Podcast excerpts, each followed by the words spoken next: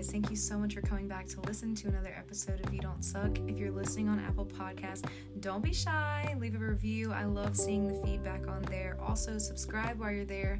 Subscribe if you're listening on Spotify. And lastly, follow us at You Don't underscore Suck just for some positive things going on and for some notifications on when the new episodes come out as well. I don't have a little intro mantra this week, but I do want to give a suggestion.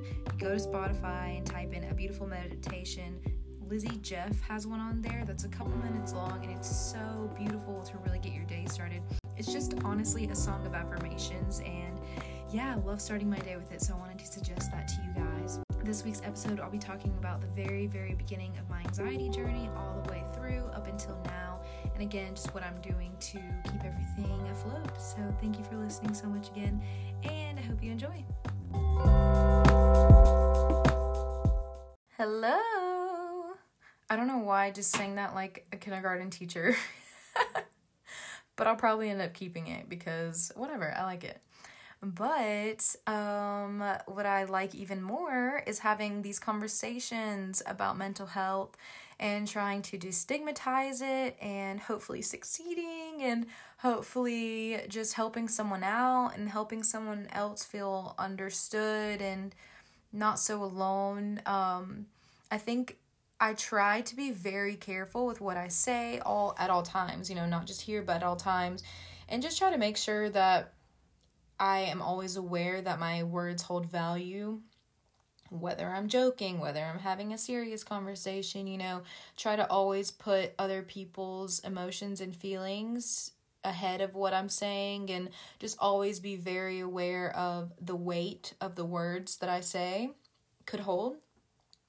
And I think the most beautiful thing is that sometimes I'll be talking and saying, you know, these conversations could potentially save a life. And i think that it's so incredibly incredibly beautiful that that's true here. You know those words weigh exactly what they should. You know everything that we're saying could potentially or we're talking about I guess I'm talking about. I'm really only talking to myself here, but at the end of the day, if you listen and you know have a conversation with somebody else, that's the main reason that I want to do this and to spread awareness and to be able to have those conversations and they should be totally normal and you should feel comfortable talking about it just as you would anything else in life and just to make that a normal thing. I know sometimes it's not that normal. It doesn't feel that normal or comfortable, but the goal here is just to destigmatize it and again, I just think that it's so beautiful that having these conversations could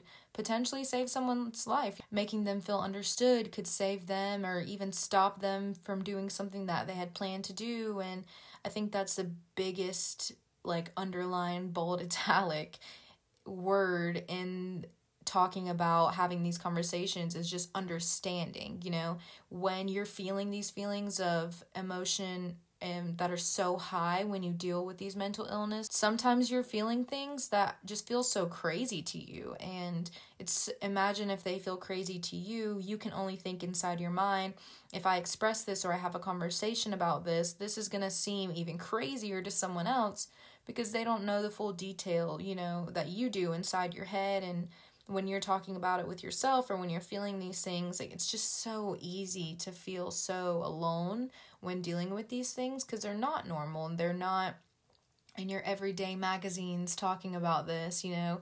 And luckily, there's people that are having conversations like this and pushing the conversation and making it a conversation that you can have at the dinner table and making it feel normal. So, shout out to those people.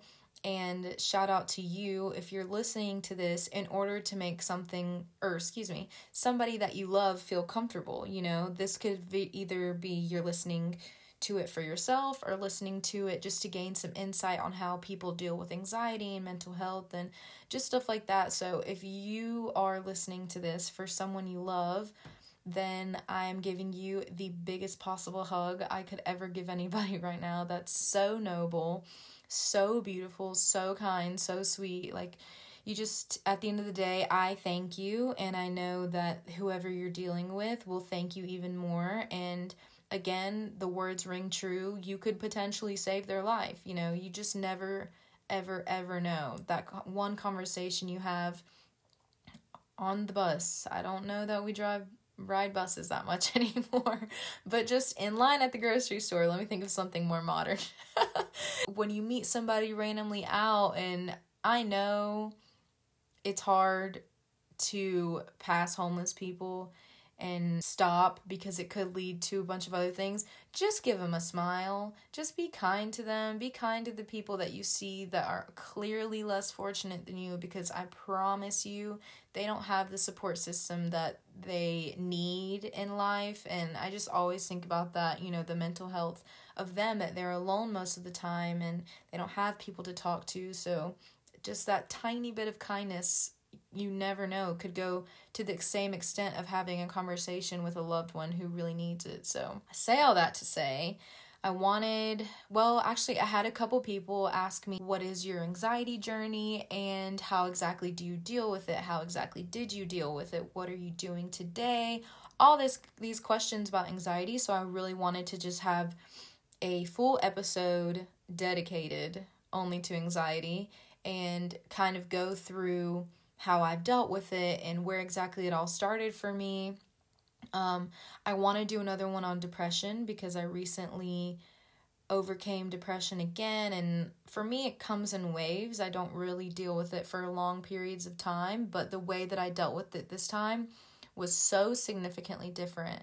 And it was very beautiful for myself and encouraging for myself to see that all the work that I had done within myself and all the research that I had done on how on like ways to help myself overcome mental illness, it had really paid off and it was just like the I beat depression in record time this time, you know. So I definitely want to share that. But this episode will be about anxiety before I get off track for 30 minutes. So, so when I was younger, I had a school counselor, guidance counselor, um, I think that's what they're called, but they're not school therapists. They don't really, those are really only in TV shows, but they have like guidance counselors that help you, whatever, guide you, clearly, obviously. And I remember that when I was younger, I had one pull me out of class and ask me, you know, we notice that you're acting out. We notice that you're acting differently and your grades are falling and you never do your homework. And um, yeah, I just had, it was kind of scary at that moment because I was dealing with so much at home, but I never brought it to school. I never talked to anybody about it, not adult, not, you know, kids my age.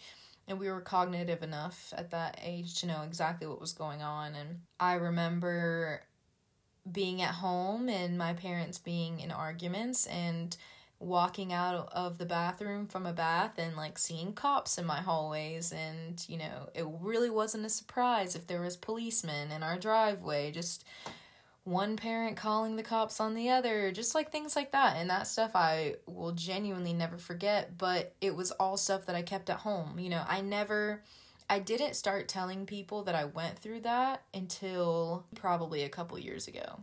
And because I always had the feeling, and this is very dismissive, and it was just how I dealt with it. I don't agree on how I dealt with it now that I'm older and I have more knowledge, but um, at the time, I my mindset was just like I've people have it worse. People have it worse, and don't be a crybaby. Um, people are out there with way worse situations, and it's true, they were, but at the same time, it's very harmful to yourself and your healing and your growth to completely dismiss what you went through. And I, my whole life, have had like a really bad time with that, a really hard time with just. I'm not saying that to say that I'm like some angel that doesn't worry about myself. It's just, I've always just in my mind thought, well, it would be very ungrateful if I was sitting here complaining about what I'm going through because other people have it worse. And it's not wrong and it's not a terrible mindset, but at the same time, it's very dismissive to yourself and it's just not healthy. But I didn't start telling people that, and for a long time, no, no one knew. So I guess I was acting out in school, and that was kind of how I was expressing it. And um, from then on, I kind of realized that, you know, I was always super anxious. I never wanted anybody to be mad at me. I was always a yes girl. Like, you really could get me to do anything. My friends would even tell me, you know, like, I only asked you because I knew you would say yes. And that's just how I was. Like, I genuinely couldn't say no to anybody. And then I started to realize as I got older that those were all triggers, or I guess kind of responses that I had gained from being in trouble all the time if I didn't do what I was supposed to, kind of thing. Just like childhood kind of trauma things that just made me a very anxious person. And again, I was always worried I was going to get in trouble or somebody was going to be mad at me. So I was doing the best by people and just very anxious. and if anybody was ever upset about me, about me, or excuse me, around me, it made me super anxious. And so I kind of have friends started to notice that. And as I got more into like my high school kind of beginning of college years, I had some people point out to me, you know, Nicole, you're so nervous, you're so anxious, like that really makes you nervous, blah, blah. And I do think that being nervous and having anxiety are a little bit different. I feel like the extremities of them, I think that's a word. Let's hope that's a word. But the how extreme that they get is so different. Like you can have butterflies and you can have stage fright 100% and that is valid. But I think anxiety is something that you can deal with every single day and it heightens and it's always there but when you get nervous, it heightens and it's a whole different story. Anyway, so I kind of had people tell me I had it, whatever. I never said that I had anxiety because I never wanted to devalue the people or the word or people who were actually struggling struggling with it. Again, at that moment, I knew people had it worse than just being nervous if a friend was mad at me. So I never wanted to claim that I had it because I just didn't want to devalue or, you know, exaggerate what I was feeling at the time. But as time went on, I first started to notice that I actually had anxiety, or it really started to become more prevalent in my life when I picked up two jobs and was going to school. And I started having all these feelings of, and it was really only when I was working. When I was in high stress, I worked two jobs. They were both fast, fast paced jobs and I started noticing that I would go to those jobs or I would be at those jobs and I was having like heart palpitations, hot flashes, my hands and my feet would go numb. I felt like I was going to hit the floor. I felt like I was unbalanced.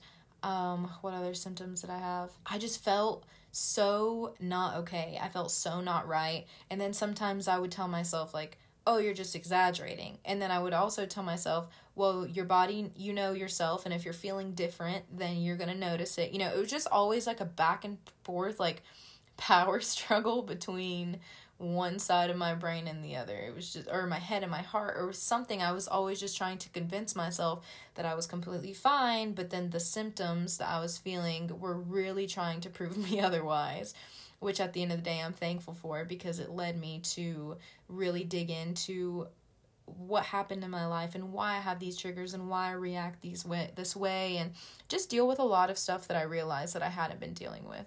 Another thing that really that I just thought of that really triggered my anxiety was losing many friends. I went I think it was 5 years in a row where I lost a friend every year and that is and I don't use this word lightly, traumatizing. It is um has a lot of effects on you mentally and you start having all these other kind of worries which I'll get into soon. But I started feeling all those feelings and then I think the thing that really solidified that something was wrong is I started having heart palpitations and I would always go to the doctor and have a very low heart rate and they would ask me if I was an athlete or if I was super healthy and I literally am not an athlete. I don't even go to the gym. I I I love working out, but I just don't at the same time. anyway, I'm sure people can relate to that.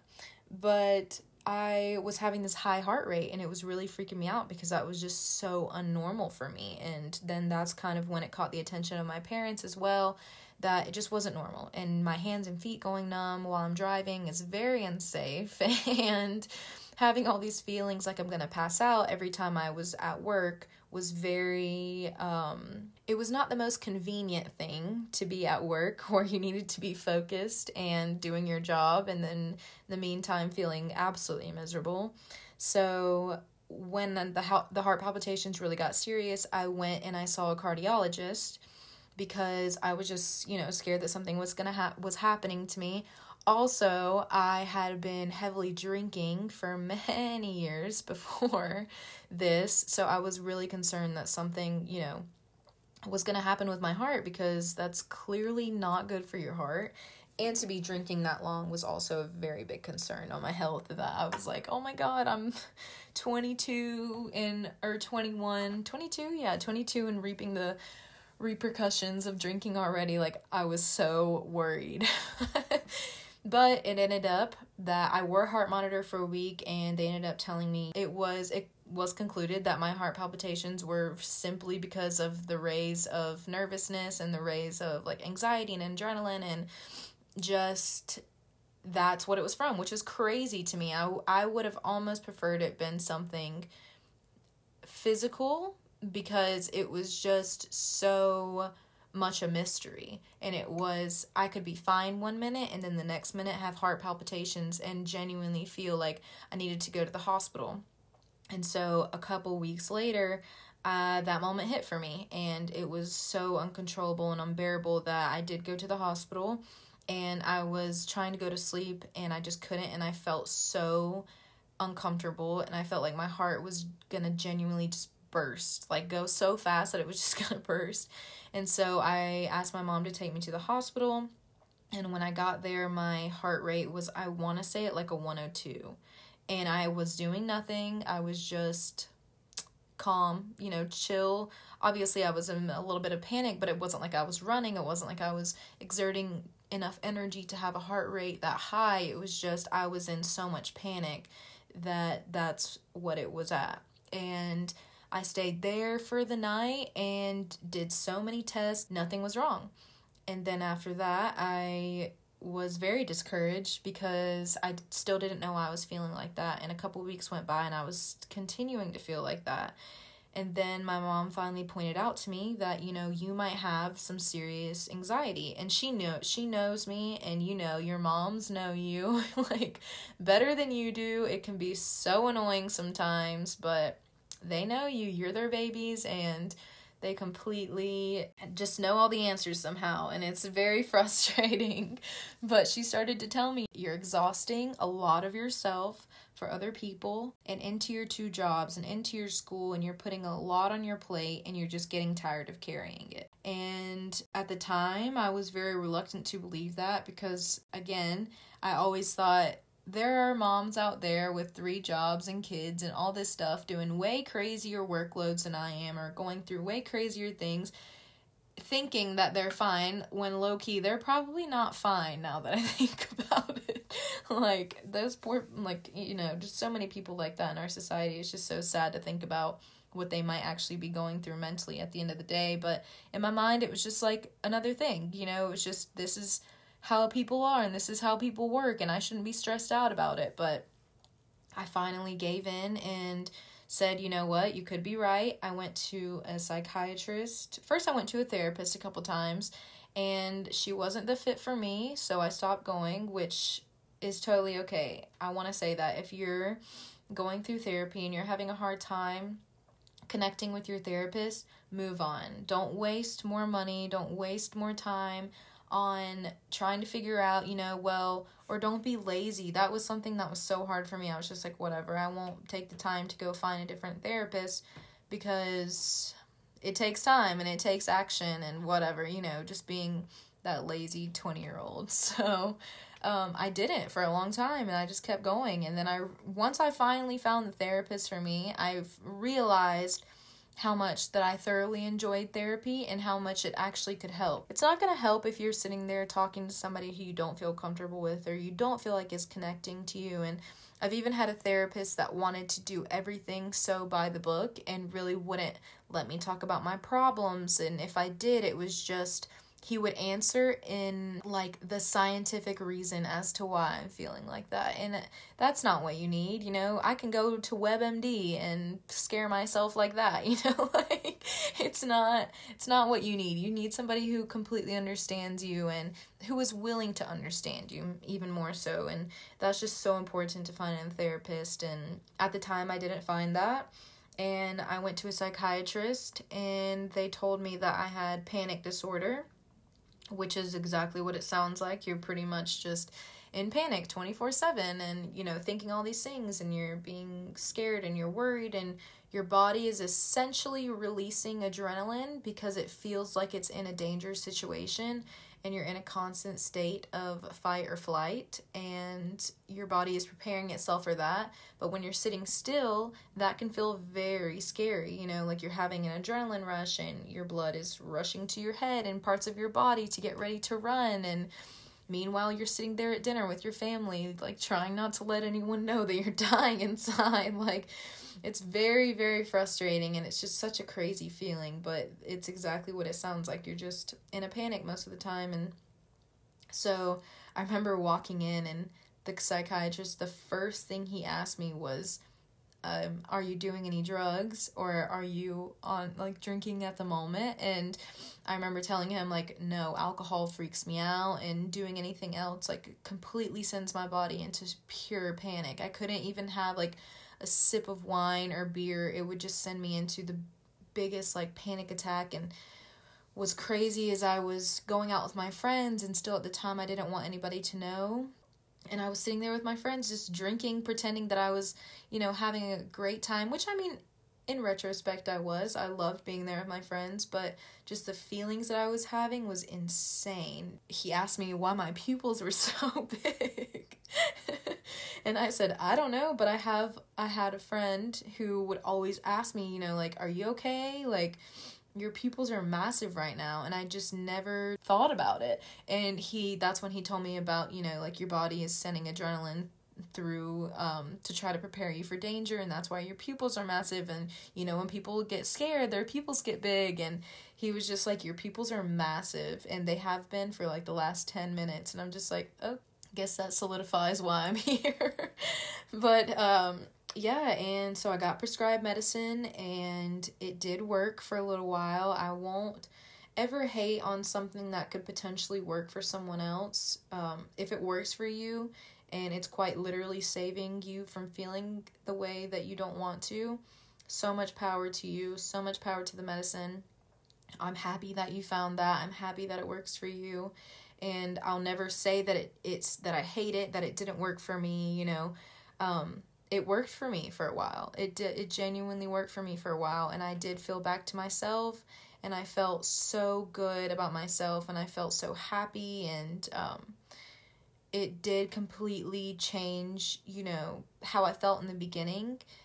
Now after a couple months i don't know what happened. I remember just starting to feel worse and starting to feel more panic. Like the more i would take my medicine and feel such big panic. And i was like well i'm pretty sure it's supposed to do the opposite but i would genuinely get worse anxiety from taking the medicine. And i don't know why exactly that is but i don't know I should probably look into that because it's very interesting. But so I went to my psychiatrist and I asked for a different medicine and I got a new medicine, got on that. I got on a beta blocker.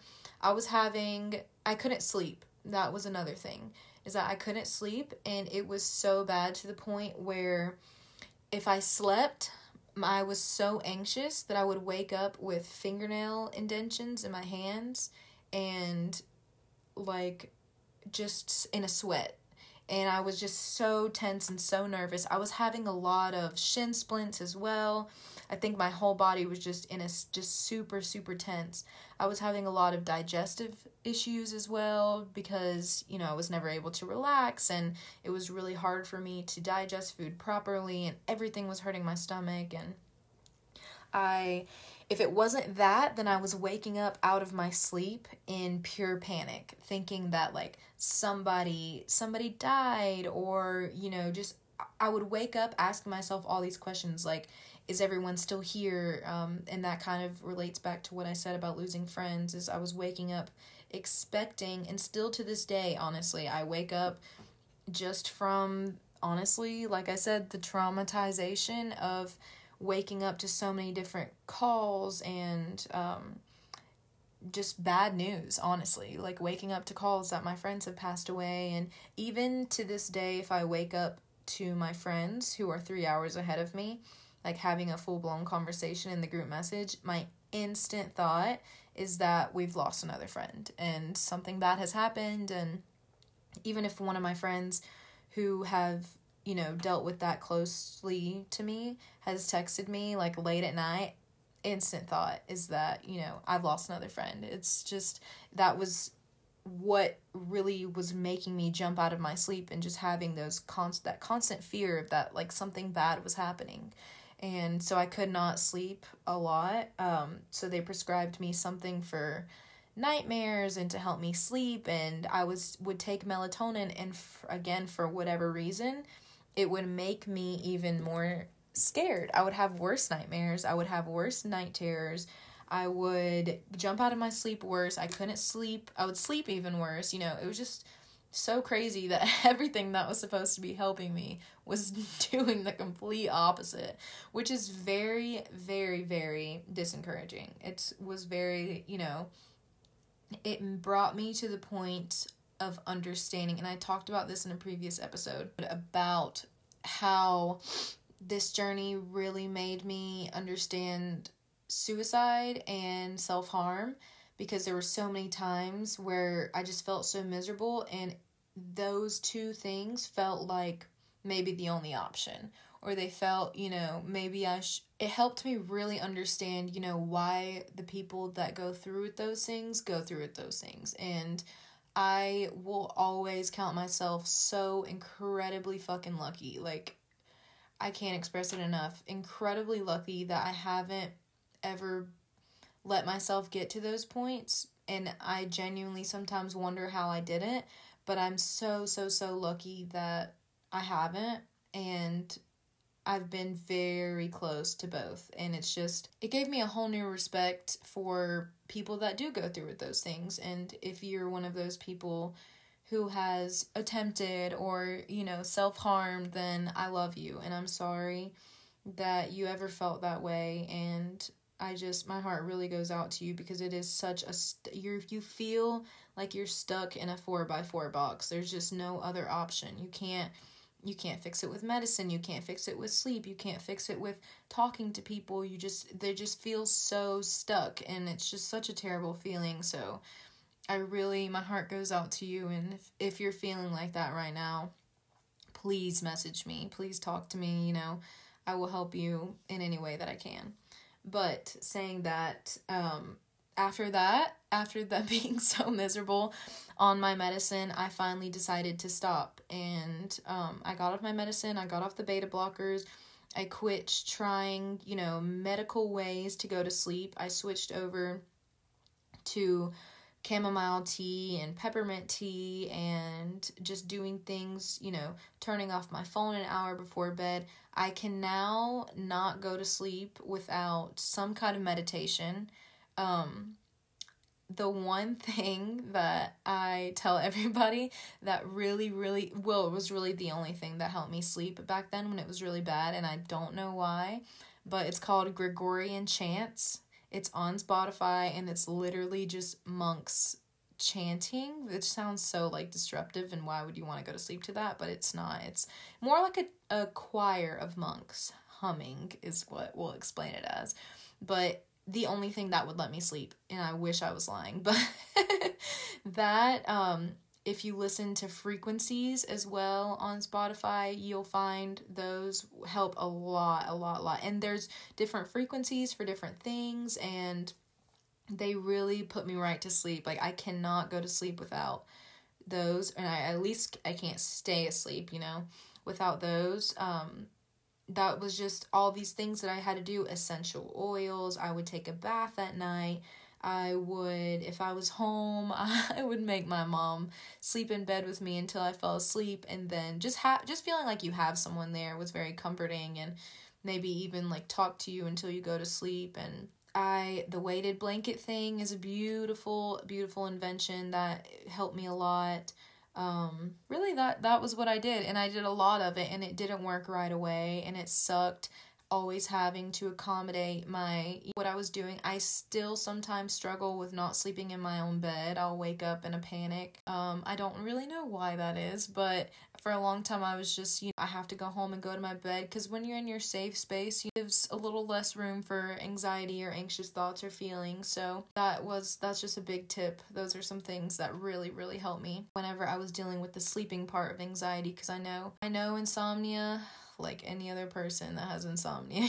I know the going to sleep at 5 a.m. I know waking up every hour. I know the shutting your phone off at 1 and not going to sleep until 4. Like, I've been there and I feel your pain. And it is so and it's just not the best thing. It's just not fun. And the thoughts that start racing at night, a big thing that helped me with that was the guided meditations and just listening to them, just listening to distracting your mind and your ear to a story at nighttime really, really will help you. But yeah, so then fast forward a little bit, I started having that anxiety. I don't know, like, I never really pinpointed what exactly that anxiety was from until I really, I think a year later was the mark of my best friend's second year gone, third year gone, third year gone, excuse me. And it started to hit me that I had not ever properly processed it. I never really properly grieved and anytime I would think about her, I would instantly shut the thought off because I didn't want to cry, I didn't want to feel the feelings, I didn't want to essentially open the floodgates, and that was probably the biggest mistake I've ever made. Um, as far as you know just dealing with anxiety and the situation that i was in when she passed was very difficult as well i was around a lot of people who we all needed to depend on each other and I felt as if I needed to be strong for them to depend on me and I really like I said that I am very used to doing kind of didn't honor how I was feeling exactly. And it was it ended up again being very harmful. So I sat down and I realized you know, I haven't ever dealt with these emotions and they're all pent up inside of me. And so on that third year anniversary I took myself somewhere private and I cried as hard as I could for as long as I could. I made myself flood every memory I ever had. I made myself just think about every single thing about her that I miss, that I love, and even if it was gonna make me cry, because I at the moment was in a space, a safe space, to do all that and to release all that. And after that, I'm not even joking. So much of my anxiety subsided so much of it subsided and I felt so relieved and so much lighter and so much better and it was just so clear to me that the emotions that I hadn't talked about and hadn't sorted through and combed through were really beating me up from like the inside out and that's why this conversation is so important is just to talk about things and I can't tell you how many times I hear people say I'm feeling like this, but like, fuck it, I'll be fine. And it's like, no, you won't be. You need to sit here and talk to me, talk to somebody, talk to anybody, because you need to release how you're feeling, or else I promise you, you will not like the price that you will pay later in the long run. And I think it was a combination of not processing her correctly and then also losing another friend that year, and it was so nice to be able to realize how I needed to process her and how I needed to not sh- completely shut out the fact that, you know, she was gone as well. And just to really, I think it was just everything fell in time so beautifully as it always does. Releasing that and preparing myself to go through that again, but in the correct way this time. And, you know, going somewhere and crying about it and grieving her properly was so helpful and it was so much healthier than, than what I was doing. So, that along with sorting through so much of my childhood things that had happened with both of my parents and sitting down and having an adult conversation, talking to them about why exactly they did what they did. And it wasn't anything like, it was a lot more emotional trauma it wasn't physical ever. It was just a lot more of emotional things that happened in the way that we were spoken to at such a young age and there was a lot of there are many reasons to back up why exactly my parents were the way that they were and a way to give them a lot of grace because I now am an adult and understand and we've had these conversations and I understand their past and it's just so great and beautiful to have conversations with people who you feel that are holding you back emotionally and you feel that are there unresolved turmoil be- between you and them because those conversations will heal you so much more than you can imagine. Just finally getting to the root of things and hey, why did you treat me like this? Or why did you talk to me like this? Or why did you do this to me? And understanding why exactly. And I will say, you won't always find the answer that you want. You won't always find a, a logical answer. And sometimes that's a little harder than having a logical answer, you know, but at the same time, it's just going to be so freeing to you. And it's so important to remember that we really do harbor so much of what we keep in and, and not in a good way. It's just, it can affect you so much. We keep our emotions in, and they're so much more physical than you can imagine. I mean, I was feeling them through numbness, through tingling. My nerves were being shot. At one point, one side of my face was drooping down because the nerves were just so shot in them, and I was having um, constant, like, nerve. I don't even know what they were. It's just my legs were constantly shaking because the nerves were just going 24 7, just shot, just just being so tense all the time, you know, never being able to relax, always on edge. It just really put a strain on my body physically. And in the end, I found out, you know, why exactly my body was doing those things, but it's such a topic that does not get talked about enough. The physical symptoms of anxiety and just how the your body handles the stress and what it needs in time of these stress you know you have to be sure that you're you're when you're feeling so stressed like this you begin to lose a lot of minerals i guess i could say. You begin to lo- like become deficient in a lot of things. And it's so important as well to, which is what i'm going to get into that now. Because a lot of people ask me you know what i do every day to just make sure that i can keep the anxiety at bay. And being healthy and health is like such a big part of it. And it is insane how much fried food, sugar, caffeine, nicotine, you know, all that kind of stuff can truly, truly affect your anxiety. If you're going through really bad anxiety right now, stop drinking coffee, stop smoking cigarettes, stop smoking weed if it's having those effects on you. Stop doing the drugs that are freaking you out. Just genuinely eat healthy. Stop eating the free like the greasy food. Sugar is your worst enemy when you're having anxiety. I used to eat like I don't even know what I would have. Sometimes I would genuinely have dark chocolate, which doesn't have that much sugar in it, and it would instantly send my body into a freak out. Or if I had like a flavored coffee, which is just a double no, just don't do that. like so much sugar, so much caffeine. I was having anxiety attacks when drinking caffeine as well, and I had to stop. Finally, my mom, who thank literally thank God, is a health guru, a health fanatic, and I cannot wait to do the episode with her where we talk about all the healthy things that you can do because she has so much more knowledge than I do on this. But just some of the things that I incorporate into my daily in- vitamin intake take that one a day vitamin. Take it. Please take it. It has the magnesium and the zinc you need. That's going to be good for stress and anxiety and even depression. It has a lot more for you. Like if you don't do anything, take that one a day.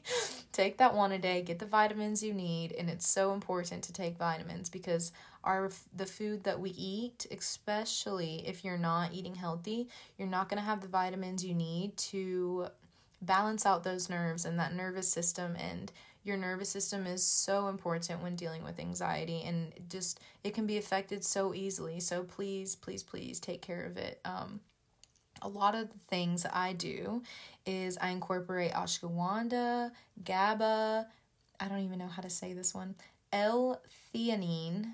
Yeah, I think that's right. And um, there's you can find ashwagandha powder online. You can find those capsules in stores. B12 is another one as well that really helps with your nervous system. Um, I like to do the little ones that you melt in your mouth. I'm such a kid. My mom is like, take these vitamins. And I'm always like, if you can find the gummy version for me, I'll take it, which is so childish, but whatever. I'll never grow up. But this one, um, the one I used to take the powders of the ashwagandha and the capsules, but I recently found some gummies that I love. Um, they're called Be Happy Be You. It's a dietary supplement. Um, it says calm and stress relief, organic hemp, L-theanine, GABA, ashwagandha, supports a positive and relaxed mood. That genuinely i'm not joking. I feel a difference every single day. I feel much more at ease much more calm and those all those ingredients i just listed are so so good for you. Um i've heard people cbd oil is really good for some people. I personally don't like it. It relaxes me a little too much which sounds crazy but just makes me very lethargic. Um magnesium is something that is super important to incorporate in your diet your intake. I don't know why I just lost my train of thought so hard. But that one's super important as well. Um, zinc is important. I think I said that one as well. Um, turmeric. Turmeric, I know, has an active ingredient called curcumin, I think it's called. I don't really ever remember. There's so many names. But it does help with anxiety. And turmeric, um, as it is alone, helps with reducing inflammation, which helps again with your nervous system. Um, so yeah, just things that really boost your um, your dopamine as well are all things that I like to um, take. Also, you can find magnesium in like so much of your salads and your leafy greens, like your spinach, just stuff like that. That is just super important to make sure that you're nourishing your body with these things because I promise you, when I go weeks without taking these vitamins or weeks with um, disregarding how I'm truly feeling, um, or just disregarding my health, not even how I'm truly feeling, but I mean that too, but disregarding my health, like I notice a difference. So it's just so important. Drink your water, please. I know everyone says that always, but it's so important. And I definitely notice when your body is dehydrated, it starts be- to become panicked. And also, whenever you don't eat enough, um, whenever you need to start your day out, whether you don't eat breakfast or not, just have a meal that's incorporated. I mean, truly, you should eat breakfast but I know not everybody eats breakfast. So if you don't, just make sure that whatever meal you are having are super rich in everything, you know, all the vitamins that you need. It's not some greasy fried food, it's not, you know, gluten and dairy filled, and it's just something that's going to be good for you because I promise you, having that healthy diet will help with your anxiety and depression so much. It will naturally release the dopamine and relax your nervous system without taking medicine and yeah. So that is like the health things that I do. I'm trying to think if I left any out. I don't believe so. I do drink chamomile tea, which is beautiful for anxiety, and peppermint tea as well. It helps a lot with um, anxiety as well. So I think now I'll jump into what I do mentally. A big part that I really didn't talk about earlier with losing, you know, friends. Um, two of them were from car wrecks, and the other ones were pretty tragic as well. But a lot of my anxiety comes from Am I next? Will it be me? If it's me, what will happen to my friends and family? How will they go through this? How will they navigate? It is honestly something that traumatized me for so long to the point that I got scared of everything. I got scared of doing anything. I got scared of driving. Um, I'll get into that in a second. Um, I got scared of going places. You know, I got scared of not speaking to my friends and family every day. I got so nervous into what I was, even as far as like what I was saying to people.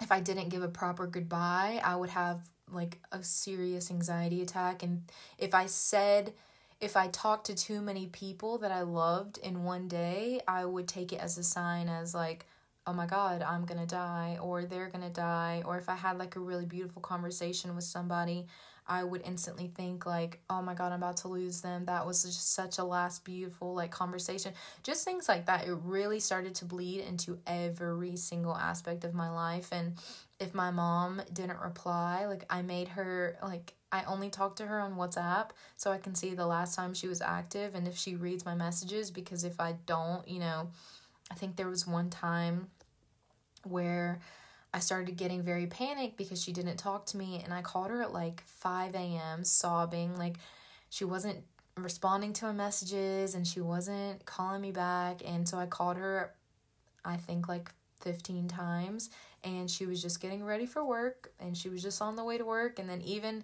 made her talk to me all the way on the way to work because I was scared she wasn't going to make it. So it was just something that really when I say traumatized, like I don't say it lightly and I'm don't mean to laugh. It's just a natural thing for me. I really laugh in the worst situation.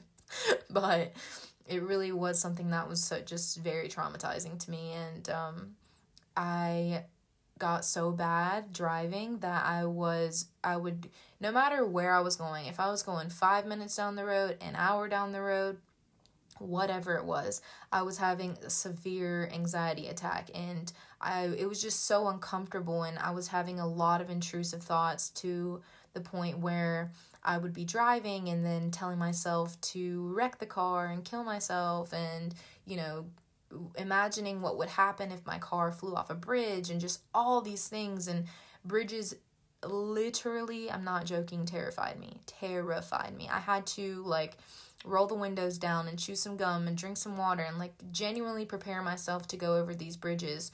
And in Las Vegas there are a couple big bridges that I don't go on but there's one that's pretty unavoidable because it takes you from the strip to my house. And um and it was just one that always freaked me out and i one day was up very early or very late. I didn't get any sleep i hadn't drank water i hadn't eaten and i think it was like 10 hours you know i was in pretty bad shape to compare to how i normally upkeep myself. But um, i had a full-blown panic attack and i the only thing that i i was on the bridge going over the bridge and I don't even want to say this was genuinely like a panic attack. Like I thought that I was going to wreck so bad so that I started driving with my knees and um kept my hands closed because I was just so nervous that I was actually going to hurt myself. And I was 6 minutes away from my house and I went pulled into a gas station and turned the car off because I could not drive the rest the rest of the way home. And that just really shows you that a taking care of yourself and giving your body what it needs and then not doing that is really really important. And that shows you the difference you know like I that was probably one of the worst panic attacks I've had driving and it was because I just wasn't taking care of myself previously. And also just how bad it was you know like compared to now now I'll tell you what I do mentally to get over those things. Um I started going over that bridge and thinking happy thoughts. And I would tell myself, I'm beautiful. Like, I did not tell myself I was beautiful. That's a lie. Life is beautiful. Life is beautiful. You're okay. Nothing's going to happen. You've been over this bridge before and you're going to do it again. And the, those were just things that I repeatedly have to tell myself and over any bridge, you know, I would I would make myself look down over the bridges and say Nothing's going to happen. You're okay. You're safe. And you're going to do this again. And just telling myself that, like, you're really, um, the connection between your brain and your heart and what you're feeling is another thing that's so incredibly important. And with anxiety, you're going to have to do a lot of training yourself, a lot, a lot of training yourself. And that was part of my training is to tell myself, you're going to be okay. And just once you put those positive things along with that negative connotation, things start to change and things start to shift. And now I go over the bridges with no problem because I've changed the circumstances. I've told myself it's going to be okay. And it has been okay. And I've proven myself over and over again that I'm able to do it and that life is beautiful and I'm here for a reason and it's going to be okay. And it's just, that's the biggest thing that or the biggest piece of advice I can give you when dealing with anxiety is to change your circumstances. It is not easy. It is not comfortable and it is so tedious. You're going to have to do it many times. You don't just Harry Potter and just say, you know, I'm okay and you're okay. You know, like it just doesn't work like that. But so many different situations that I've had to, even as far as having alcohol. I had just went so long with so many panic attacks when drinking alcohol that I eventually had to be like, you're you're gonna drink alcohol tonight and you're gonna be okay and you're gonna have fun and you're not gonna have a panic attack and you're gonna drink water and you're gonna stay hydrated while having fun. You know it's just like such a almost like beating yourself into knowing that things are gonna be okay and to really just grasp reality because the things that you t- you have told yourself previously I'm going to die or I'm not going to be okay or I'm going to pass out or I'm going to have a panic attack. I'm going to have an anxiety attack. I, for so long, couldn't even say those two words, anxiety or panic attack and I couldn't say the word suicide either because I would get myself so worked up thinking that I was going to either have one or I was accidentally like somehow going to kill myself and it was just you have to just really create a mm, kind and loving relationship between the things that give you anxiety and your brain and your heart and that is just the way of thinking is going to change that all for you, I promise. And like I said, it's not easy. But just be sure whatever is giving you anxiety, just to create a beautiful relationship between that and between yourself and your mind. And also tell stop believing the lies that you're telling yourself. 90% of anxiety is just lies that you have made yourself believe that are true. So imagine what you can do if you reverse if you reverse those thoughts and you make yourself believe that these positive and loving and kind things are true you know it's it works it's a two-way street. As quickly as you can make yourself believe that you're not okay then you can make yourself believe that everything's going to be okay.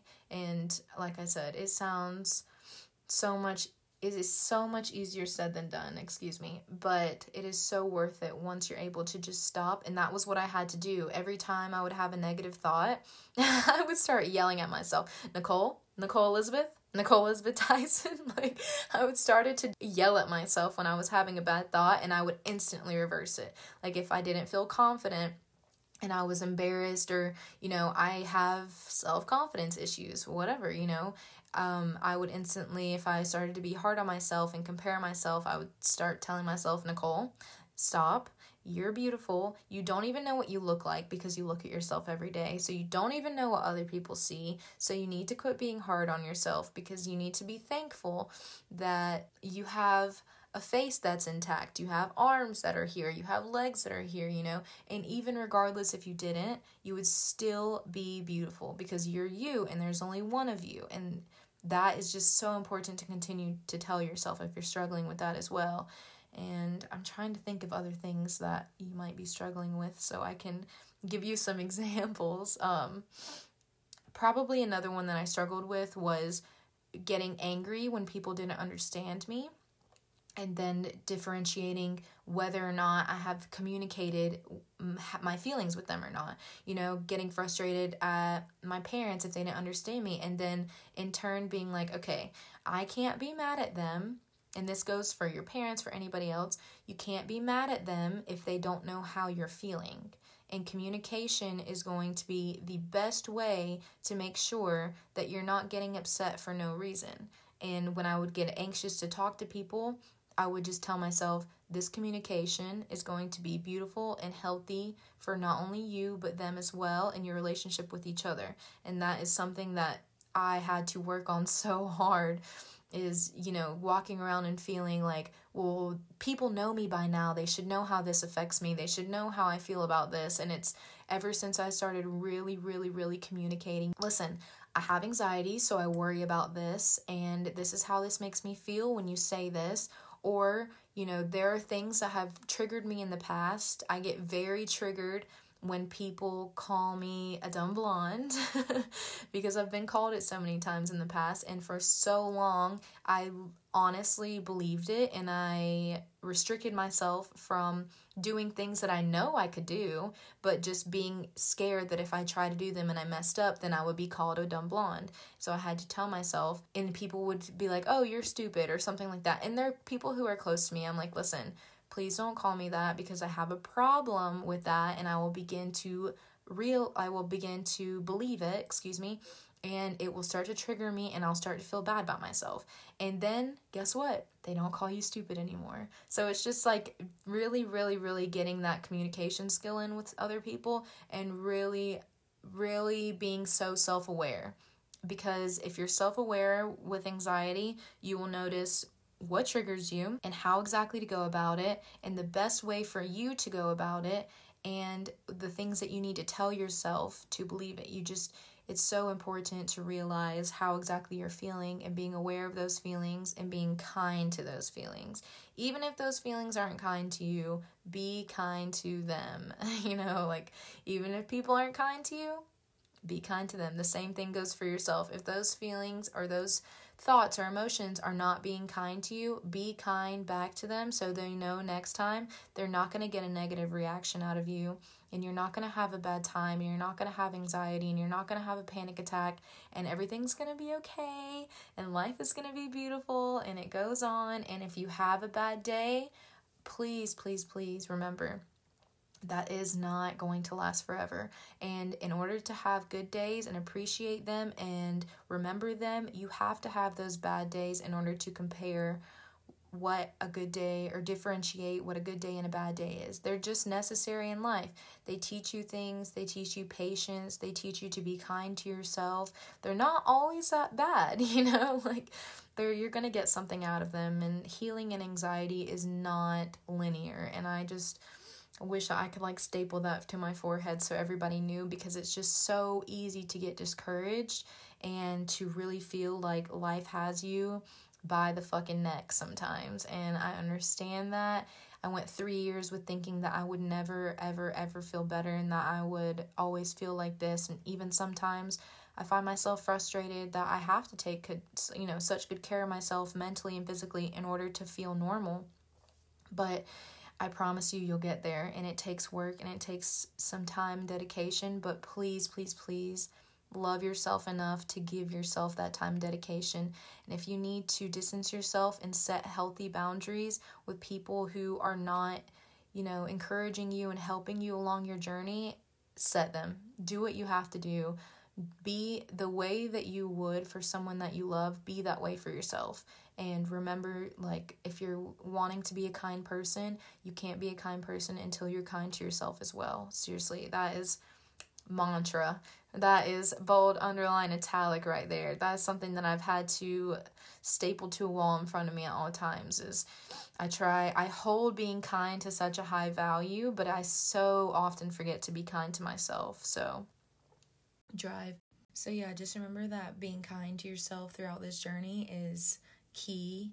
Um, you're gonna have to go to those places that made you cry and make yourself laugh, those places that made you nervous. You're gonna have to be around those people that made you nervous and just change the narrative, change the story. You're gonna have to rewire your brain so that it knows now to no longer associate those negative feelings or those trauma responses or just those scary feelings. It'll no longer think to trigger your fight or flight whenever you're in those situations because you've adjusted the narrative and you've changed it to be a positive one. And like I said, I've had to do a lot of that. I definitely went to the places that used to make me extremely nervous and it set a lot of positive affirmations to myself.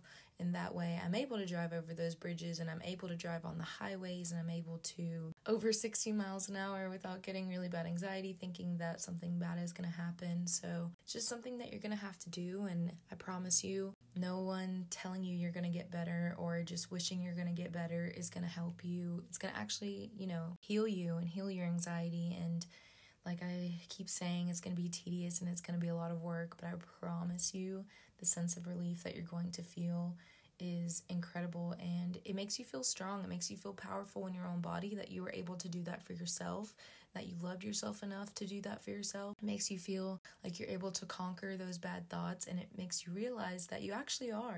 They're thoughts and sometimes they happen on their own, so it can be very scary because it feels out of control. It feels like you are having these thoughts that aren't yours and you're not in control of yourself, but it's just a pattern of these negative thoughts that your mind has gotten used to and is now telling yourself. But like I said in the beginning, just as easy as you're able to make those thoughts and you make your mind a bad place, you're able to reverse it. You have just the amount of control to reverse it and make it a happy place. And I always see the thing it's like um, you're inside of your your mind all for your whole life. So just make sure that it's a beautiful place to be. So I hope that this helped anyone and you got some clarity on the things that you might be feeling and you at least feel like somebody's there with you and, and you at least feel like there is light at the end of the tunnel. I I really never thought that there would be, but I finally found it and I just wanted to really share that hope with anybody else who feels like they may need it. So